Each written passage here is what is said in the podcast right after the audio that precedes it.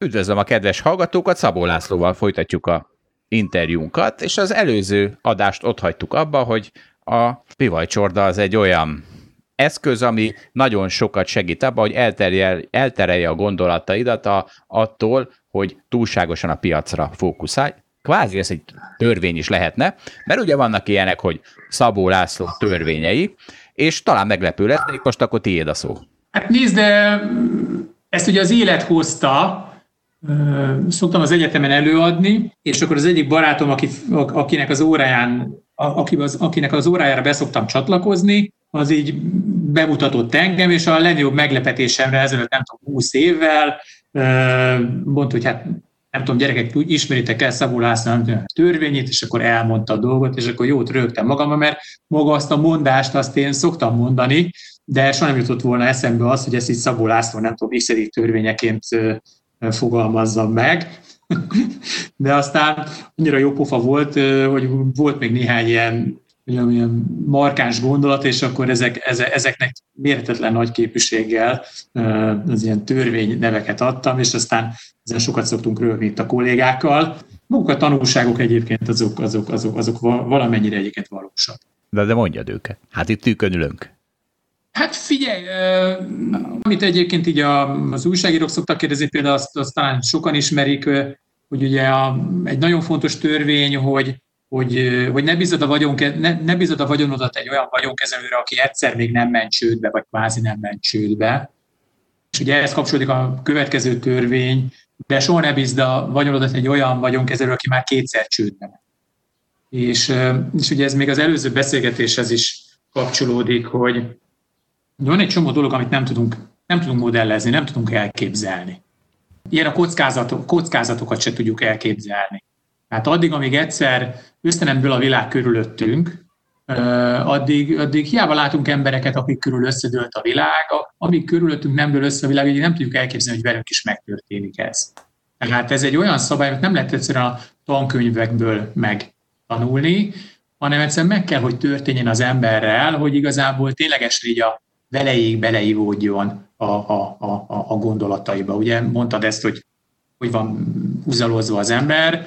Én, én, én azt veszem észre, hogy a rossz, tehát hogy, hogy, hogy igazából tényleg att, attól tudunk igazán tartani, hogy már egyszer átéltünk. Tehát azt, hogy a könyvben olvastuk, hogy ember csődbe ment, meg hogy ez történt, meg az történt, azt, azt, azt, azt, azt nem tudjuk átérezni. Ugyanígy, mint így katonaságot se lehet modellezni, ugyanígy anyaságot nem lehet, vagy egy, egy gyerekáldás sem lehet modellezni. Hiába olvasol el bármennyi könyvet a kisgyerekekről, amíg meg nem születik a gyereked, és ott nincsen, hogy ú, akkor most mit csinálsz vele, nem, tehát nem tudod elképzelni. Egy egzisztenciális csőd is ilyen, vagy amikor összedől körülötted a tőzsdei gondolataidnak a többsége, gondolsz valamit, tudod, kockázatokat válasz, biztos vagy benne, fiatal vagy, jól mennek a dolgok, sikeres vagy, pénzt keresel, bejöttek a dolgok, és hirtelenjében bekövetkezik egy olyan összeomlás, amit egyszerűen nem, tudsz nem tudták korábban elképzelni.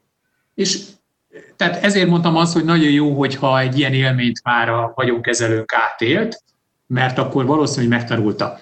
Ugyanakkor, aki ezt kétszer átéli, tehát ugye kétszer megy csődbe, és itt utalok ugye a második szabályra, annak meg már nem szabad pénzt adni, mert ugye ez azt jelenti, hogy nem tanulta meg az elsőnek a tanulságait.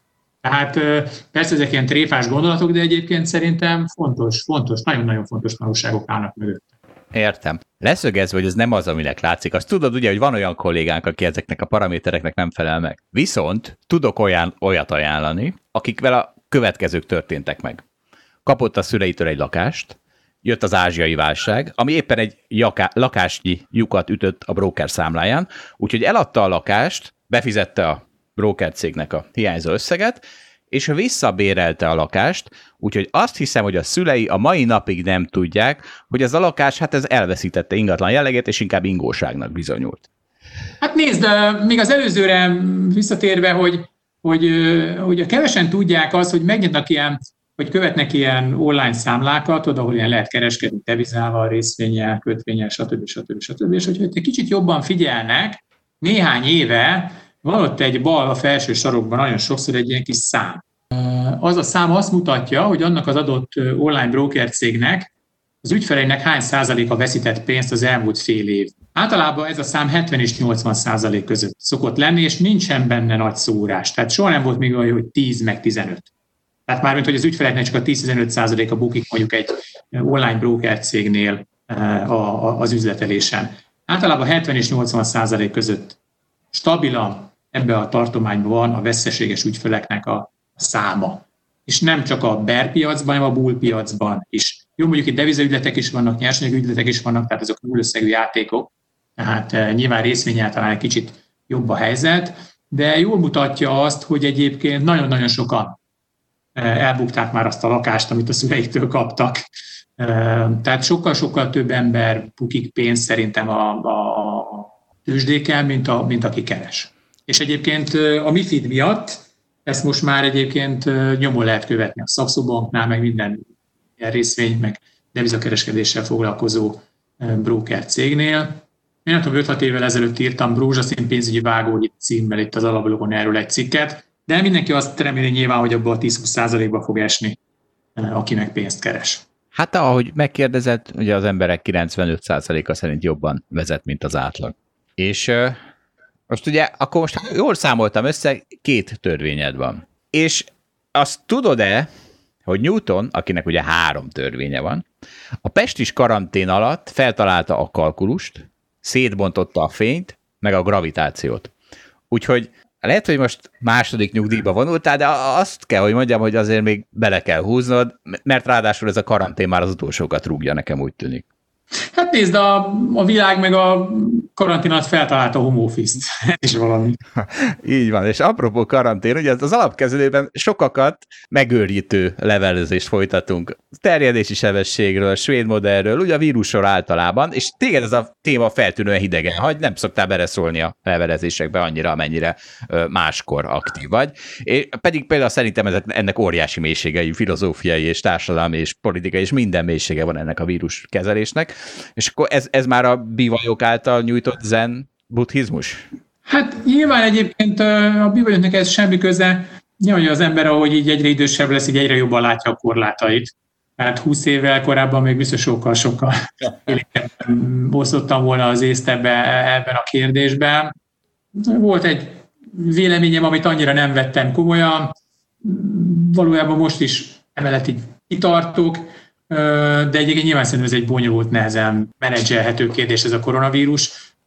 Egy csomó dolgot nem értünk, egy csomó dolgot értünk. Ami a mi szempontunkból fontos, hogy amit én mindig is fontosnak tartottam, már február óta, mert ugye mi Kínában nagyon sokat foglalkoztunk, tehát éppen ezért a koronavírusos levelezésünk ugye az, az, az nem a magyar események idején kezdődött el, hogy, hogy ami a koronavírusban nagyon-nagyon durva, hogy egységnyi beteg az ugye a különböző karanténok miatt száz egységnyi embernek a gazdasági tevékenységét, vagy ezernyi embernek, vagy akár tízezerszes szorzóval blokkolja bizonyos fázisokba az embereknek a, a gazdasági tevékenységét, és ez egy őrült nagy multiplikátor. Így nyilván két dolgot kell csinálni, az egyik az, hogy minél kevesebb beteg legyen, a másik, hogy ezt a multiplikátort ezt csökkenteni kell. Tehát egy beteg, egy valós betegre ne jusson már 99.999 ember, aki nem beteg, de egyébként nem végezheti a munkáját, és nem járulhat hozzá a GDP-hez. Itt ugye én három hónap is azt mondtam, meg most is azt mondom, hogy, hogy, hogy a szűrés, tehát a tesztelés és a, és, a, és a tesztek, amik igazából ezt a multiplikátort tudják csökkenteni, és most már azért szerintem a feltétele is megvannak. Ugye a, heti hír, hogy Wuhanba egy hét alatt leszűrték a 10 millió embert. Tehát, tehát így, így gyakorlatilag együtt tudunk élni az a jelenséggel, amivel szerintem együtt kell, hogy a koronavírus nem fog tökéletesen eltűnni, de azt gondolom, hogy így a tesztelések professzionalizálásával és olcsóbbításával ez a multi, multiplikátor, tehát az egyvalós betegre jutó gazdasági tevékenység, tevékenységbe korlátozott emberek száma az drasztikusan lecsökkentető, és ugye ilyen szempontból akkor a GDP-t nem kell levágni nullára. De ennyi, ennyi, és aztán ehhez képest minden részlet, meg minden finomság az már számomra az már felfoghatatlanul komplikált. Hát igen, csak ez a, úgy általában a tőkepiacok működésére ez nagyon sokszor jellemző paraméter. Figyelj, nézd, tehát hogy mondjam, tehát amikor pánik van egy piacon, most éppen beszélgetünk mondjuk a norvég korona piacán, amikor pánik van, akkor látod. Most nem kell ahhoz neked ismerned a koronavírusnak a részleteit, hogy mi van Svédországban, mi van Iránban, látod, hogy őrült likvidálás folyik, őrült dolgok mennek. Tehát minden, ami az elmúlt néhány évben ki, ki tudod, rá, rárakodott arra az egész dologra, az most összeomlik gyakorlatilag egy-két hét alatt. Tehát, és ugye ráadásul az nem is feltétlenül közvetlenül a koronavírushoz kapcsolódott, hanem ugye az olajárnak a, a nagyon drasztikus eséséhez, ami persze nyilván a koronavírusnak volt tulajdonítható. Vagy amikor a, az aranykontraktusokat likvidálták ebbe a őrült nagy likvidálási válságba, hogyan szerintem tökre tudsz kereskedni, hogyha megvárod ezeket a nagyon-nagyon ritka pillanatokat, és nem feltétlenül kell most neked ismerned a, mondjuk az ertényezőnek a múlt heti alakulását Nyugat-Európában, vagy éppen Japánban.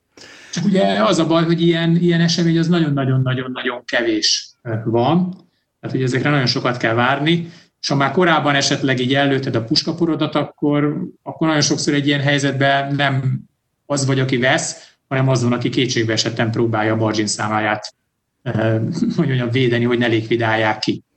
Tehát azt kell, hogy mondanom, azt kell mondanom neked, hogy igazából ez sok esetben valójában nem fontos. Azt kell, hogy mondjam, az öreg karakot hallottuk, és akkor most néhány anekdóta itt a, amit így a holdalapkezelőben sikerült összegyűjtenem. Kezdjük, a, kezdjük egy egyszerűvel, azt, azt én fogom tálalni ezeket általában Moritz Dani mondta nekem, aki szemtanúként jelen volt ezeken, és amikor a alapkezelő hőskorában folyamatosan jöttek nagy multicégektől kisebb-nagyobb delegációk, tárgyalni a, a, a, mint tulajdonossal, az alapkezelővel, és akkor kérdezgették, hogy ebben a cégben ki a CEO, ki a, a vezérigazgató, és mondtad, hogy te. Ki a igazgatóság elnöke? Mondtad, hogy te. Ki a befektetési igazgató? Mondtad, hogy te. Úgyhogy, úgyhogy ez egy olyan sztori, ami arra utal, hogy hát igen, az első nyugdíjba vonulásod során aztán tényleg volt miből nyugdíjba vonulnod. Egy, egy... De kis cég voltunk, tehát, tehát ugye egy, egy, egy kis cégnél, főleg egy induló piacon, egy induló vállalatnál ez nagyon sok esetben a gazdaság más szegmenseiben is így van. Aztán nyilván, ahogy a, ahogy a biznisz bonyolódik, meg ahogy a cég nő, úgy azért nyilván minden ilyen funkció meg kell, hogy találja a százszerzékos commitmentben rendelkező embereket, mint ahogy hála Isten minden ilyen egykori funkció az nagyon jó kezekbe kerül. Az egyik ilyen delegáció, amelyik többször is járta az alapkezelőben, az a GE volt. Ugye a GE szerette volna, és meg is vásárolta idővel a Budapest bankot, de a Budapest bankot azt lehet egy gyűjtögetni piacon kívül, mert az egy, az, azt is privatizálták. És ugye volt az embereknél, összegyűjtött te az alapkezelő is, és azt mond, és a Dani szerint egy olyan 5%-nyi tulajdoni részesedés se volt a Budapest Banknál, úgyhogy ezért aztán... 10, egyébként, egyébként 10%-os tulajdon, több mint 10%-os tulajdon részünk volt. Akkor 10%. És jött a GE-től egy olyan delegáció, aminek a, a feje az olyan volt, aki dönthetett a felvásárlási árban. És az első sztori, sztori vele kapcsolatban, amikor eljöttek, beültek az alapkezelőbe, indul a beszélgetés, majd kicsit tört angolsággal magadhoz ragadtad a szót, és közölted, hogy ja persze, mert hogy ők arra hivatkoztak, hogy hát ők a piaci árnál egy magasabb felvásárlási árat kínálnak a ti részesedésedekért is, és erre azt mondtad, hogy magadhoz ragadtad a szót, és mondtad, hogy Fish Market at Night, és ez így nagyon megmaradt ez így szlogen szintjén, Magyarul a halpiac éjszaka. Mert mi történik akkor, hogyha a éjszaka valaki bemászik a amúgy bezárt halpiacra, és ott köt egy üzletet, akkor mondhatjuk, hogy ez egy piaci ár, de azért az nem egy valós piaci ár. És ezt így sikerült elmagyaráznod a GE-nek, ami valószínűleg a mostani rezsimmel aztán különösen harmóniára talál, hiszen ugye ő nekik is ez a olvashatuk, hogy annó ezek a nagy multik, hogy lerabolták ezeket a ö, privatizálandó cégeket. Nézd, az, egy, az például egy jó sztori volt, hogy az első részben beszéltünk arról, hogy nagyon sok egyébként jó kis magyar cégnek a részvényeit megvettük. Ugye a Budapest Banknak a 10%-át összeszedtük, Egyébként kiricseltem a magyar bankszektor szereplőinél, hogy vegyék meg a 10%-os részesedést, ugye azzal már közgyűlést össze lehet hívni, hogy mondjam, az, az, az már egy könyvvizsgálót ki lehet rendelni, és ugye engem teljesen megdöbbentett, hogy egyetlen egy magyar bank nem érdeklődött a, a 10%-os csomaggal szem, tehát csomag iránt, szerintem tök hülyén csinálták, és aztán gondolom, hogy amikor a közeledett az időpont, amikor a G meg akarta venni az államtól a részvényeit. Nyilván mi azt a folyamatot nem láttuk, de gondolom, hogy akkor így megnézték, hogy ki még a részvényes, főleg azért, mert nagyon-nagyon nagy vitáink voltak a menedzsmenttel. Nagyon-nagyon tehetségtelen menedzser, menedzsmentet küldött a, a G Magyarországra, aki, aki, aki nagyon-nagyon félremenedzselte a bankot. Mi ezt közgyűlésről közgyűlésre szóvá tettük, elég komoly botrányok voltak, és aztán mm, jöttek, hogy majd ők megveszik, és akkor nyilván alkodoztunk az árról. Ugye ez egy OTC piacon, tehát egy tőzsdén kívüli piacon forgott, vagyis hát nem forgott, és akkor onnan hozott ilyen információk alapján mondtak árakat, és akkor mondtuk, hogy hát igen, akkor jött az, hogy, ez nem valójában nem piaci ár, és akkor mondták, de ez piaci ár, és akkor mondtam, igen, ez olyan piaci ár, mint éjszaka piacon, ha valamit kötsz. De végül is, hogy mondjam, mi eladtuk a mm, részvényeket, nem tudom, nem erősítem meg, hogy kinek, a G végül is a banknak a százszerzékos tulajdonosává vált. Annyit tudok igazából mondani, hogy akinek mi eladtuk a részvényt, az 2001. szeptember 10-én kellett, hogy átutalja a vételárat. Ez a torgyok leomlásának a nap. És, nem, azt hiszem 15-én, bocsánat, tehát a, amikor bezárt egyébként a tőzsde a 20. században először, és és, és akkor nagyon izgultunk, hogy vajon, de az marha nagy botrány volt, tehát ez nagyon nagy sok volt a tőzsdéken, hát el tudod képzelni, amikor a Wall Street leomlik, és azon gondolkodtuk, hogy van a G ki fogja elfizetni. És, és megjött az utalás rendben, legjobbkor egyébként, mert jó, jó, jó, jó, jó, jól tudtuk elkölteni a Budapest Bank részvényekért kapott pénzünket. És akkor van egy másik, az, az most az korhatáros sztori, úgyhogy elnézést kérek a kedves hallgatóktól, kérjük, hogy a 14 év alatti gyerekeket most egy kicsit... Mi? Nem, nem volt ilyen, nem, nem tudok korhatáros. Vagy, vagy mi, mindjárt eszedbe juttatom. Na ez úgy nézett ki ez a sztori, hogy ugye jött a GE delegáció, és a GE-nek az volt a teljes neve, hogy General Electric Capital International Financial Corporation és az első beköszönő beszéded az volt, hogy szintén magadhoz ragadva a szót, elmagyaráztad a delegátus vezetőjének, hogy a, ennek a szónak a rövidítése magyarul mit jelent, már pedig ez a, és most ne figyeljenek, kedves hallgatók, ez pedig a G, E, C, I, F, C. Hát Figyelj, gondoltam, hogy megteszem nekik azt a szívességet, hogyha itt Magyarországon akarnak ilyen dilleket kötni, meg minden, akkor már valahogy nevezzék már el a vállalatot, mert, mert, mert, mert hogy mondjam, ezzel a névvel úgy, úgy szerintem nagyon-nagyon nehéz. Egyébként, hogy mondjam, kemények voltak, tehát mondjuk Noblesse Oblige, tehát de nem, de nem, de nem voltak szemetek, nem, nem voltak szemetek, de elég hülye névvel áldották saját magukat. Ez olyan, mint a, az a csehszlovák labdarúgó, akit Kukának hívnak, hát a, a, ő se tudna nagy magyar karriert befutni. Hát az még, az még szalonképes, igen, a Geci FC az azért az kevésbé. Jó, ezt te mondtad ki. A öreg kara kimondhatja. De hát ez a nevük, hát most nincs ezzel semmi baj. Ez volt a korhatáros? Ez volt a, hát vagy Geci FC, igen, hát ez korhatáros, nem? nem úgy érzed? Nem, ez a nevük. Jó, oké. Okay.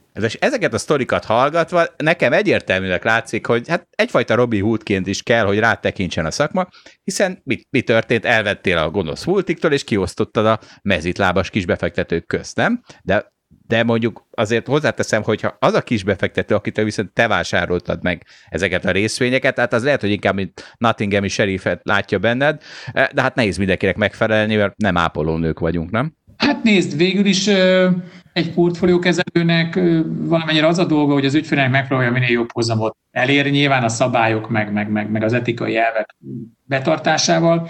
Én azt gondolom, hogy ezeknek mi mindig, mindig megfeleltünk, megpróbáltunk felelni. Volt igen egy csomó vitánk, nagy multikkal is, ugye talán itt a, a Heinekennel küzdett, vagy folytatott küzdelmünk volt, ami a legnagyobb nyilvánosságot kapta a 2000-es évek elején ott ugye a felügyeletet is beperültük, azért, mert azt gondoltuk, hogy egy olyan ajánlatot hagyott jóvá, ami nem felelt meg az akkori törvényeknek. Itt egyébként a Kázus belli az volt, hogy a helyneken megvett egy söripari csoportot, aminek volt egy osztrák része, volt egy magyar része. Ausztriába egyébként kifizették az osztrák részvényeseknek az iparági szorzóknak megfelelő árat, nekünk magyaroknak meg egyébként kifizették a felét, Hozzáteszem, hogy a törvényénk elég szarok voltak akkor is, tehát ez egyébként törvényes lett volna, ha nem, követnek, nem követnek el egy ilyen bárgyú hibát, amivel egyébként az egész ajánlatuk szerintem érvénytelen volt, és így ekkor bele tudtunk kapaszkodni, és egy néhány éves küzdelem után végül egy jobb árat el tudtunk érni minden kis részvényesnek Magyarországon. Tehát ez egy érdekes, ez egy érdekes dolog volt. Igen, ez kicsit arra rímel, nem, amikor így azért panaszkodnak emberek, hogy a magyarországi, nem tudom, ilyen levesportban kevesebb a gomba, vagy az eper, vagy a nem tudom, mint a, ugyanabban az osztrákban. Hát nézd, az az igazság, hogy, hogy, hogy mondjuk az a, az a, az a, az a csís történet, az nagyon-nagyon-nagyon sok tapasztalatot adott. Nem azért, mert négy fórumon pereskedtünk, büntetőügy, polgári peresügy, a közigazgatási pernek a két foka, tehát nagyon sokat tanultunk a jogról, de amikor mondjuk volt a botrány, és akkor a egyik nagyon jó barátom, újságíró barátom az egyik tévénél mondta azt, hogy hát Laci, igen, tök jó a sztori, de hát túl nagy hirdető a helynek, nem gondolod azt, hogy ezzel mi foglalkozunk. Az például egy érdekes dolog volt. Vagy, vagy amikor az egyik nagy alapkezelő, akinek amerikai volt a, a, a tulajdonosa, amikor mondta, hogy csatlakozom, hogy neki is voltak ilyen részvényi csatlakozzon a peres ügyeinkhez, meg a sajtókampányhoz, akkor ugye kellett engedélyt kérni a főnökétől, és kiderült, hogy a helynek ennek a nagy amerikai koncernnek egyébként ügyfele, és ezért nem hagyták nekik jóvá, hogy egyébként beszélnek ebbe a küzdelembe. Hozzáteszem, hogy egyébként nyugdíjpénztárakat is kezeltek, tehát nekik nem szabad volna azzal foglalkozni, mert nekik az ügyfeleik érdekében be kellett volna szállni ebbe a kampányba, de ugye leállították őket, csak azért, mert az egyik nagy koncernek egyébként ez a másik nagy koncern ügyfele volt. Tehát, tehát hogy mondjam, így a, előtte is azt gondolom, hogy kevésbé voltam naív az átlagnál, de, de azért sokat, tehát, a, tehát a naivitásom, elég naivitásomból azért elég sokat veszítettem ebben a három-négy évben. Valamiért a kantinos nők jutnak eszembe, de, de, nem, de nem tudom miért. Sok, ugye sok interjúban szó volt már arról, hogy az a Platina Pi, ami egy fél évvel ezelőttig a teátarat kezelt alap volt, és ami most ezen a héten beolvadt a Kolumbusz alapunkba, Szóval, hogy az honnan kapta a nevét, úgyhogy néhány mondatban légy szíves mondd nekünk. Figyelj, talán már volt erről szó, de biztos régen, hogy volt egy adó változás, ami, ami, ami lehetőséget adott arra, hogyha viszonylag gyorsan csinálsz alapokat, akkor az abban lévő befektetési jegyek örökké adómentesek lesznek. Mi azt gondoltuk, hogy csinálunk egy pár alapot, és akkor ezt ilyen gazdag embereknek eladjuk, és az milyen jó lesz, és akkor lesz nekünk abból üzletünk, meg, meg ilyesmi. De ugye ez nyáron volt, és hát akkor egyrészt még a kapcsolataink is sokkal gyengébbek voltak, kevesebb embert ismertünk, meg lehet, hogy nyáron és sokan vitorláztak, meg nyaraltok. A lényeg az, hogy, hogy hat ilyen alapot tudtunk csinálni, és ugye a hat alapot egyszerre el kellett nevezni, és akkor jöttek ugye ezek az alfa, beta, gamma, delta, pi dolgok, tehát igazából az elnevezés ilyen volt, és aztán mivel ugye nem tudtuk, tehát csapni való volt a, a, a sales képességünk, ezért is ezeket az alapokat nem tudtuk eladni gazdag embereknek, így aztán megtartottuk magunknak, és ugye a Concord, vagy illetve a Hold alapkezelő által portfó, kezelt portfóliókat raktuk bele, gyakorlatilag ezek voltak az abszolút hozamra alapjainknak a, a, a csírái, és egyébként így utólag azt gondolom, hogy nem is bántuk meg, hogy, hogy, hogy akkor ugye saját kezünkbe, vett, saját kezünkbe vettük, saját kezünkbe vettük ezeket az alapokat.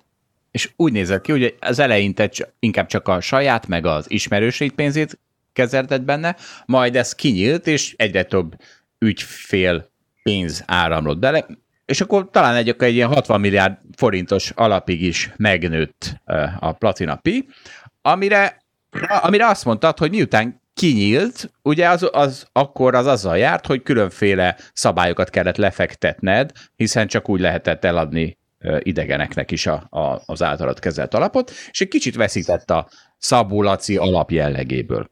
És ebből a szempontból, ezt egy korábbi interjúban mondtad, és ebből a szempontból egy privát szeretnének megnyugtatni, hogy most, amikor ugye kiderült ez fél éve, hogy nem te fogod tovább kezelni, akkor hívott egy privát bankár ismerősöm, kétségbe esettem, hogy, hogy de hát ő azt akarta, hogy Szabó Laci kezelje az ügyfelei pénzét, amikor jön a vihar.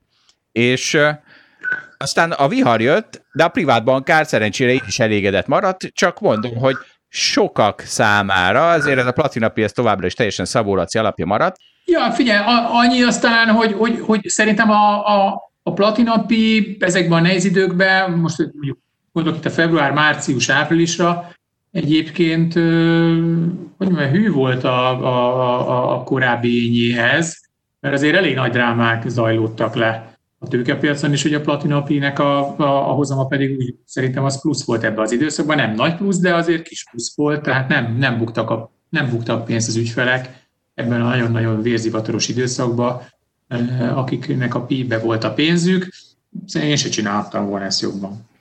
Hát igen, ezért is mondom, hogy ez a privát bankár így is elégedett lett, de azért megnyugtathatnád. Tehát van-e szerinted olyan szenárió, hogy újra neki durálod magad, vagy maradnak a bársonyos interjúk? Hát, nézd, nehezen tudom elképzelni. Nyilván az ember soha nem mondjon nemet, de, de, de tényleg azt gondolom, hogy, hogy jó a csapat, tehát sokfajta szemlélet van az alapkezelő, és minden szemléletnek megvannak a felkent profétái, tehát hogy, hogy, hogy, hogy, hogy, hogy, hogy nagyon jó a szürke állomány, nagyon sok tapasztalat gyűlt össze, tehát én azt gondolom, hogy sok jó piacot és sok rossz piacot is láttak a kollégák, tehát én nem gondolom azt, hogy, hogy, hogy én most annyira hiányoznék. Ráadásul azért valamennyire ez jó vagy rossz, a fene tudja, de valahogy azért a szellemem még mindig lehet, hogy a keletén is ott lebeg a, a, a terembe, azért ideje lenne ezt még jobban kiszellőztetni. Tehát nem hiszem, nem, nem, nem, nem hiszem, nem hiszem, hogy, hogy, hogy, hogy, hogy, hogy, hogy, hogy, hogy, hogy megfordulok.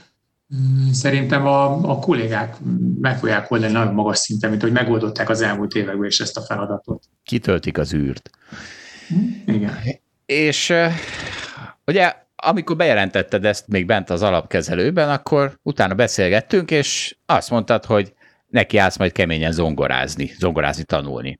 Úgyhogy akkor mondhatjuk-e azt, hogy letetted a lantot, és odaültél a zongorához, mert akkor ez már ugye egy egész barok együttes, vagyis a kérdésem inkább az, hogy mi változott a mindennapi életedben? Tehát lehet-e a piacokkal nem foglalkozni? Vagy sokkal kevésbé foglalkozni? Mi, mi változott a, a mindennapjaidban azóta, hogy a, az alapot már nem kezeled? Hát egyrészt nyilván az ember szerintem felszabadultabb, mert, mert, mert, mert az ügyfélpénzek felelőssége azért, azért mondjuk engem nem nyomasztott nagyon-nagyon, de, de hogy mondjam, ha az éppen az ember nem foglalkozott a piacokkal, akkor hát néha akkor megkérdezte, hogy hát most én vagyok kezelő vagyok, akkor most, most, most hogy mondjam, lelkismert kell érezni azért, mert most éppen nem foglalkozom piacokkal. Egyébként akkor is azt gondoltam, hogy nyilván nem szabad túl sok időt szállni a piacokra, mert kontraproduktív a, a, a dolog. Tehát egy pár lépés távolságot kell tőle tartani. Nyilván ezek a, nyilván ezek a feszültségek, ezek a, ezek a nehézségek, ezek így, ezek így megszűntek, tehát így önfeledtebb ez az egész dolog. Tényleg azt gondolom, hogy még egy-két lépéssel hátrébb léptem a piacoktól, és, és tényleg így könnyebb türelmesnek lenni, könnyebb megvárni a dolgokat, és jók az eddigi tapasztalataim, tehát ez egy, szerintem egy kicsit megkönnyíti az ember munkáját. Nyilván még inkább megváltozott a perspektíva, honnan nézem a piacot. Ez ilyen szempontból nem az alapkezelőnek sem rossz, mert ugye nyilván én egyébként beszélgetek a srácokkal, megkérdezzük egymás véleményét, tehát, tehát hogy mondjam, a véleményem az, az, az, az, az az, az így már nem döntés, meg, meg, meg nem esik nagy súlyjal, de, de kicsit még távolabb vagyok a piacok, és már még inkább speciális a látásmód, amivel én nézem a piacot. Nem biztos, hogy ez jó, nem biztos, hogy rossz, de mindenképpen jó kiegészíti a többiekét, és akkor a többiek, ezek ők pedig ugye hozzárakják ahhoz a sok száz dologhoz az én gondolataimat, és amik ők, amit ők mérlegelnek egy döntést meghozatal előtt, és én bízom abba, hogy, hogy, hogy, hogy, hogy mondjam, ebbe tudom őket segíteni, immár mindenféle funkció megfelelősség nélkül. Tehát azt gondolom, hogy ez talán az alapkezelő számára is jelenthet egy picike kis erőnt a jövőben is.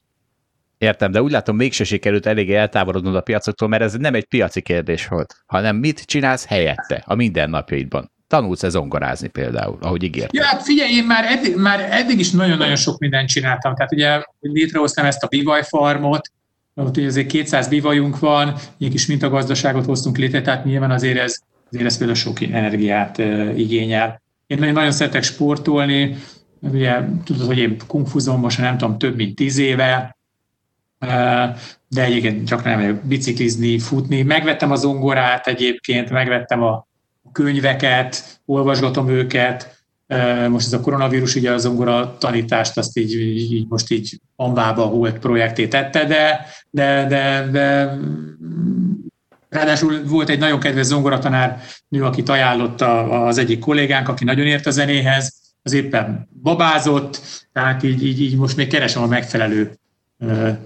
tanárt, de, de, de, de mindenféleképpen ez a, ez a zongora ez, ez legalábbis el lesz kezdve, aztán lehet, hogy kiderül, hogy az átlagosnál rosszabbul vezetek, és az átlagosnál rosszabbul fogok zongorát tanulni, tehát hogy lehet, hogy egyébként ez nem fog tovább folytatódni, de mindenképpen el lesz kezdve, és hát a világ olyan szép, meg olyan bonyolult, meg minden, hogy úgy elmegy egy nap, hogy észre se veszem. Hát ez igaz, ezt, ezt megerősíthetem ezt a részt. És akkor búcsúzóul bár úgy pénzügyi tanácsot nem szeretnénk adni a műsorainkban, de félek, hogy meglincselnek a hallgatók, hogyha ezt nem kérdezem meg. Ha kétszer vonulsz nyugdíjba, az dupla nyugdíjat jelent?